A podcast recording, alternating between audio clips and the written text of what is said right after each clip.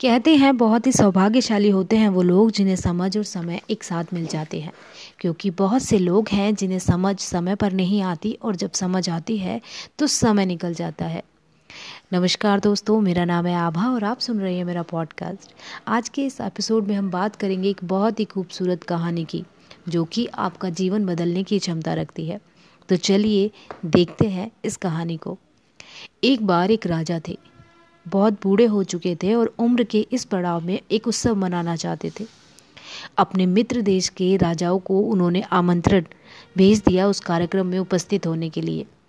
कार्यक्रम की शोभा बढ़ाने के लिए उन्होंने राज्य की प्रसिद्ध नर्तकी को भी उस कार्यक्रम में आने का न्योता दिया। उन्होंने अपने सबसे खास गुरुदेव को भी उस कार्यक्रम में बुलाने के लिए आमंत्रित किया। जब गुरुदेव पहुँचे तो उन्हें कुछ स्वर्ण मुद्राएँ दी और कहा कि आप नर्तकी को पुरस्कृत कर देना। शानदार रंगारंग कार्यक्रम चलने लगा। राजा की बेटी यानी कि राजकुमारी भी उस सभा में बैठी हुई थी और राजा का पुत्र जिसे राजा ने युवराज घोषित कर दिया था, वो भी वहाँ पर उपस्थित था। कार्यक्रम चल रहा था, नर्तकी अपनी परफॉर्मेंस दे रही थी। जब लगभग रात के साढ़े तीन बजे तो नर्तकी ने देखा, जो तबला वादक है, उसे नींद आने लगी है। वो ऊँघने लगा है। नर्तकी ने सोचा, कहीं ऐसा ना हो कि इसकी एक झपकी से मेरे सारी परफॉर्मेंस पर पानी फिर जाए। और राजा हमें सम्मान कर, सम्मानित करने के बजाय हमें दंड दे दे। तो तबला वाले को नींद से जगाने के लिए उस नर्तकी ने एक दोहा पढ़ा। बहु बीती थोड़ी रही, पल पल गई बिताए। एक पलक के कारण ना कलंक लग जाए। जब तबला वाले ने नर्तकी की इस दोहे को पढ़ा और सुना तो उसके समझ में आ गया कि नर्तकी क्या कहने वाली है, और वह अपनी पूरी नींद को भगा बैठा और अपना पूरा ध्यान तबला बजाने में लगा दिया। अब इसी तरह सभी जो लोग उस सभा में उपस्थित थे उस कार्यक्रम में जो भी लोग उपस्थित थे अपने अपने हिसाब से उन सभी ने अलग अलग अर्थ उसका निकाला। तबला वाला सतर्क होकर तबला बजाने लगा। जब गुरु ने ये बात सुनी तो उन्होंने सारी की सारी जाकर स्वर्ण मुद्राएँ उस नर्तकी को दे दी। वही दोहा जब राजा की लड़की ने सुना तो उसने अपना नवलका हार जाकर उसे दे दिया। और फिर यही दोहा जब राजा के लड़के ने सुना और समझा तो उसने अपना मुकुट उतार के उस राजा को, उस नर्तकी को दे दिया। राजा ने कहा, बस करो बस करो। तुम एक नर्तकी होकर एक दोहा पढ़कर सब कुछ लूट लोगी क्या? जब राजा की गुरु ने यह बात सुनी तो गुरु के इस नेत्र में पानी आ गया और कहने लगे, राजा, इसे तुम नर्तकी और बेचारी ना कहो। आज से ये मेरी गुरु है। इसने मेरी आँखें खोल दी।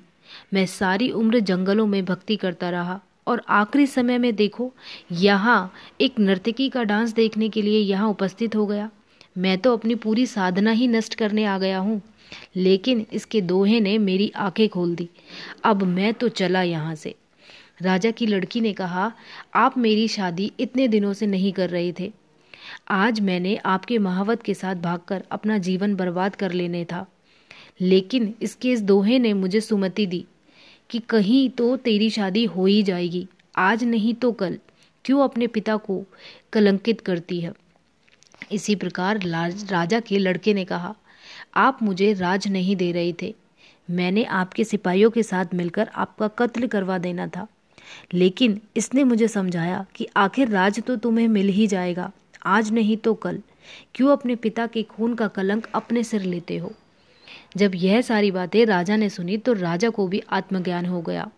क्यों ना मैं अभी राजकुमार का राज तिलक कर दूँ? यहाँ गुरु भी मौजूद है। और उसी समय राजा ने अपने बेटे का राज तिलक कर दिया और लड़की से कहा, मैं तुम्हारे लिए भी जल्द ही एक योग्य वर ढूंढकर तुम्हारा विवाह कर दूँगा। यह सब देखकर उस नर्तकी ने भी कहा, मेरे एक दोहे से जब इतने लोग सुधर गए तो मैं क्यों ना सुधरी? आज से मैं भी यह अपना काम बंद कर दूँगी। और हे प्रभु, आज से मैं भी बस तेरा ही सुमरन करूँगी। यह कहानी हमें यही सिखाती है कि समझ आने की बात है। दुनिया बदलते देर नहीं लगती। एक दोहे की दो लाइनें में भी हरि, हृदय परिवर्तन हो सकता है। तो आप भी इस दोहे को याद रखिएगा। बहु बीती थोड़ी रही, पल पल गए बिताए। एक पलक के कारण ना कलंक लग जाए। धन्यवाद।